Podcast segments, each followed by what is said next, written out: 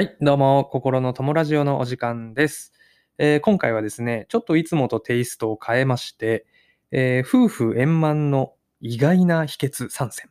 まあ、こんな感じでね、えー一応結婚をしてもう5年目、6年目になるのかな。えそんな僕が、え夫婦円満の秘訣をちょっと語ろうかなと思ってます。で、えーと僕はですね、24歳で結婚をしました。なので今結婚6年目になりますね。で、えーとね、夫婦、まあ自分で言うのもなんですけど、円満だなと思ってるんです。はい。で、まあ、あの、ほとんど喧嘩もしませんし、えー特に、えー僕は奥さんに対する不満がほぼありません。はい。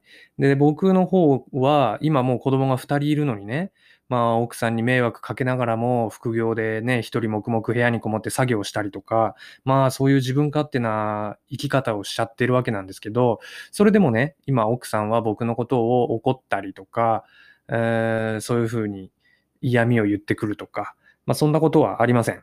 で、えっと、もちろんね、これは、奥さんの人間性が神みたいなね、そういう原因ももちろん事実だしあるんですけど、あのね、僕が自分勝手なだけで、えたまたま奥さんがそれを許してくれてるから円満なだけじゃないかと。まあ、そういう意見もあるとは思うんですけど、一応ね、僕なりに、えー夫婦円満の秘訣があるんですよ。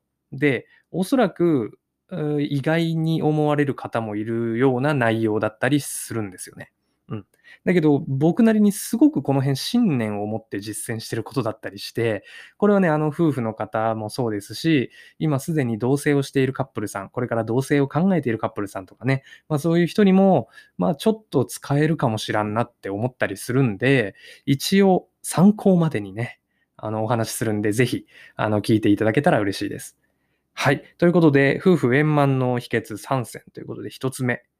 えーこれはですね、美容に気を使うことなんですね。はい。美容に気を使う。男女ともにですね。はい。これもね、まあ、賛否両論あると思うんですよ。可愛い、かっこいいは3日で飽きるってよく言うじゃないですか。うん。で、あの、顔じゃなくて内面を好きでいろってのはもちろんわかりますよ。ただね、あの、可愛い、かっこいい、相手の容姿に飽きるっていうのは、相手も同じなんですよね。相手も同じなんですよ。で、結婚したら、肌や髪の毛、えーまあ、気にしなくなるケース多いと思うんですけど、これはね、損だと僕は思っていて、僕はね、一応もうアラサーなんですよ。アラサーなのに、めちゃくちゃ肌気にしてますし、えー脱毛も通ってますし、鼻毛とかもうめちゃくちゃ気にしますし、最近はね、あの友人の知恵を借りつつ、ホワイトニングにも興味あってやってたりしますね。はい。で、逆に奥さんにも、例えばじゃあ何かプレゼントするってなったら、もう一番最初に浮かぶのは、エステ行っておいでっていう感じなんですよ。うん。あの子供たち見ててあげるからエステ行っておいでっていうのをプレゼントにしようっていうのが一番最初に浮かぶ。うん。あとはまあ、奥さんは食器洗いとかで手が荒れやすいので、ハンドクリームとかはね、あの常に、あの、あげるようにはしてるんですよ。で、こういう感じで美容に気を使うっていうのがすごく有効だなって個人的に思ってるんです。でね、もちろん顔じゃなくて、その人の内面、本質的な部分を好きでいるのが大事だと。この意見わかるんですよ。わかるんですけど、でもね、えー結婚したから、同棲したからと言って、えーそれでも美容に気を使うっていうその行為は、一番手っ取り早い相手への敬意表明だと僕思ってるんですよ。わかりますかね？あなたに綺麗だと、かっこいいと、いつまでも思われたいから気にかけるんですよと。あなたに飽きられたくないから気にかけてるんですよっていうのをアピールできる一番手っ取り早い方法だと思うんです。うん。あの、これってすっごく嬉しいじゃないですか。だってイメージしてほしいんですけど、奥さんや旦那さんが、なんかね、毎日美容に気を使っていいてくれる、綺麗でいてくれるって嬉しいじゃないですか。ね、あの、生まれ持った顔面偏差値とかは本当関係なくて、気を使うこと、努力すること、相手に、あ、落ちたな、と。美容意識落ちたなと。うん。もう、私にか綺麗と思あ、かっこいいと思われなくてもいいと思ってるなと。そういう印象を抱かせないことってすごく大事な気がしてて。うん。なので、年がいもなく、あの、気にできるところは気にしている。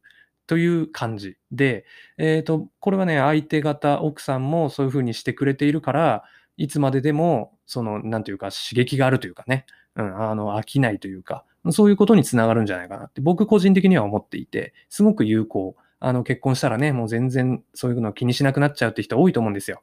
うん。なんですけど、気にしないより気にした方がいいと思いますね。僕はね。はい。これが一つ目でした。はい。これ二つ目ね。これがね、めちゃくちゃ賛否両論あるかなと思ってるんですけど、えー、そのパートナーの前でおならをしない。これなんですよね。わかりますよ？賛否両論あると思います。めちゃくちゃわかるんですよ。あのー、しかし僕はですね、絶対にしません。で、逆に奥さんのおならも僕今までの人生で聞いたことないんですよ。実は僕奥さんとは中学からの付き合いなんですよ。一応。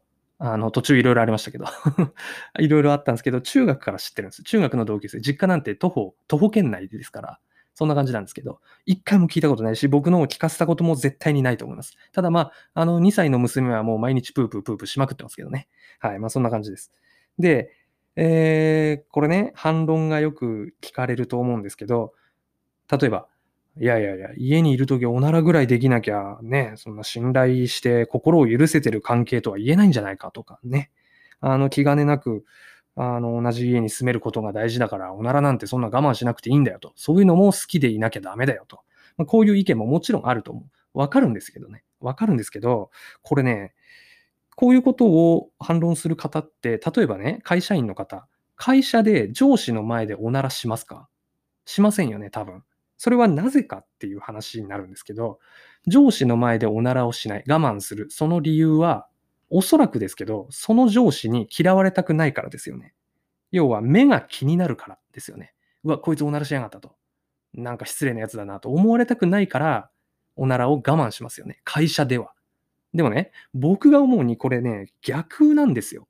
だって、その目を気にして嫌われないように努力しなきゃいけない本当の相手は、一生一緒に過ごすと決めたパートナーさんのはずなんですよ。これね。わかりますかね？会社の上司って会社だけの付き合いですよね。だけど僕にとって奥さんっていうのは唯一一生の付き合いが確定してる人なんですよね。なので気を使うんですよ。嫌われたくないからね。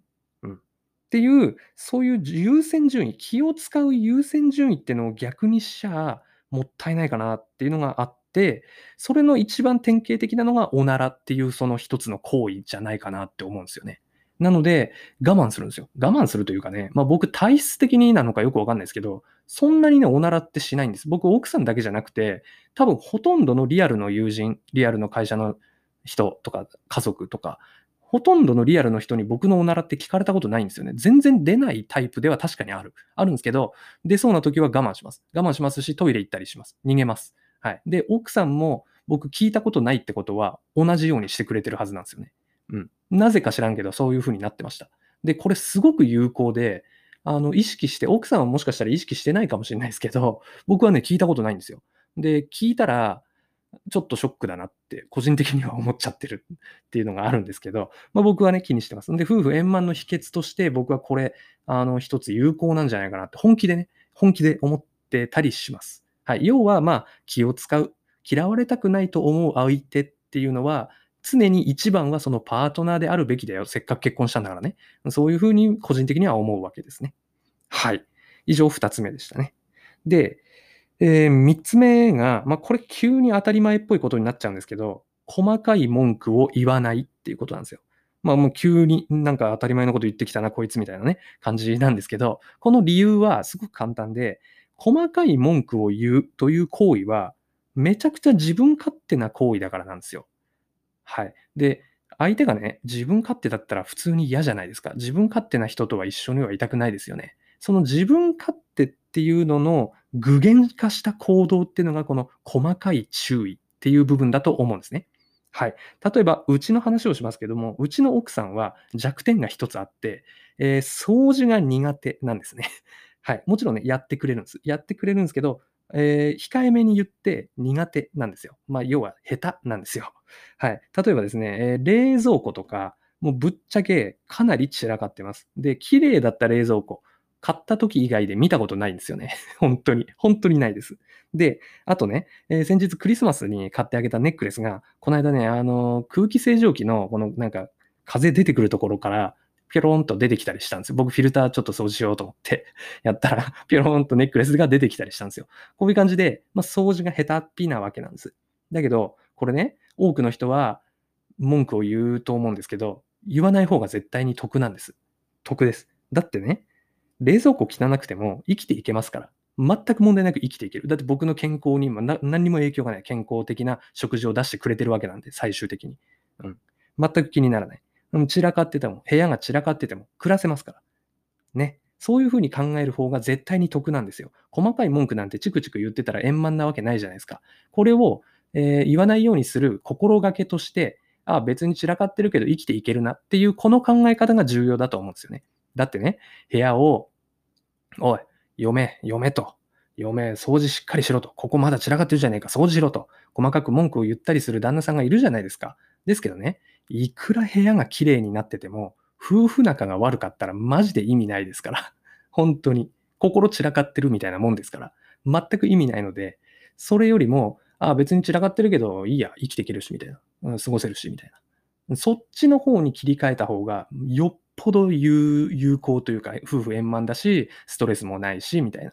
そういう好循環が生まれていくと思うんです。で、僕は僕で奥さんにえ文句を言われることってあんまりないんですよ。おそらく我慢してる。もしくは僕と同じ思考で、あ、別にいいやっていう楽観的な思考でいてくれてるはずなんです。僕もね、もうね、弱点なんてめちゃくちゃある。あの、片付けが下手、掃除が下手って奥さんのこと言ってますけど、僕もめちゃくちゃ下手です。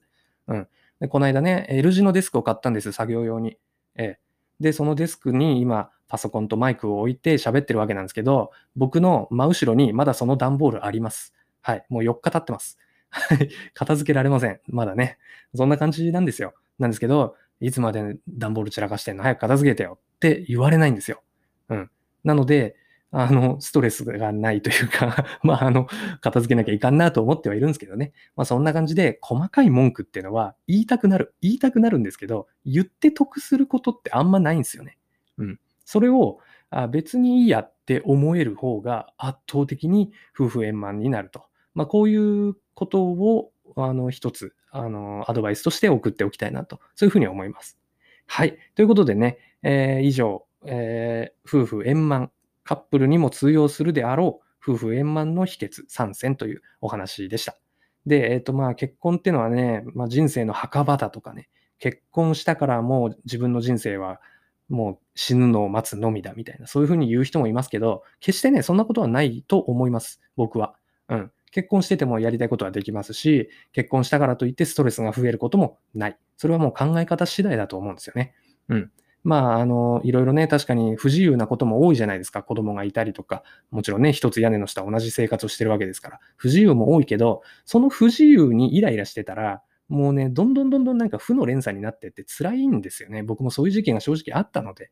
なんだけど、もうプラス思考でいた方がいいんですよ。で、プラス思考でいて、なおかつ夫婦円満だったら、何か挑戦したい時に応援もしてくれるじゃないですか。うん。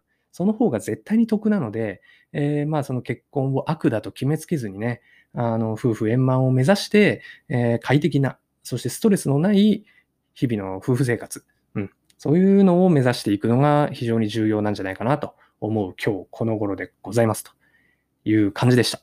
はい。ということでね、まあ今回は以上で終わりにしたいと思います。またお聞きいただけたら嬉しいです。最後までお聞きいただきましてありがとうございました。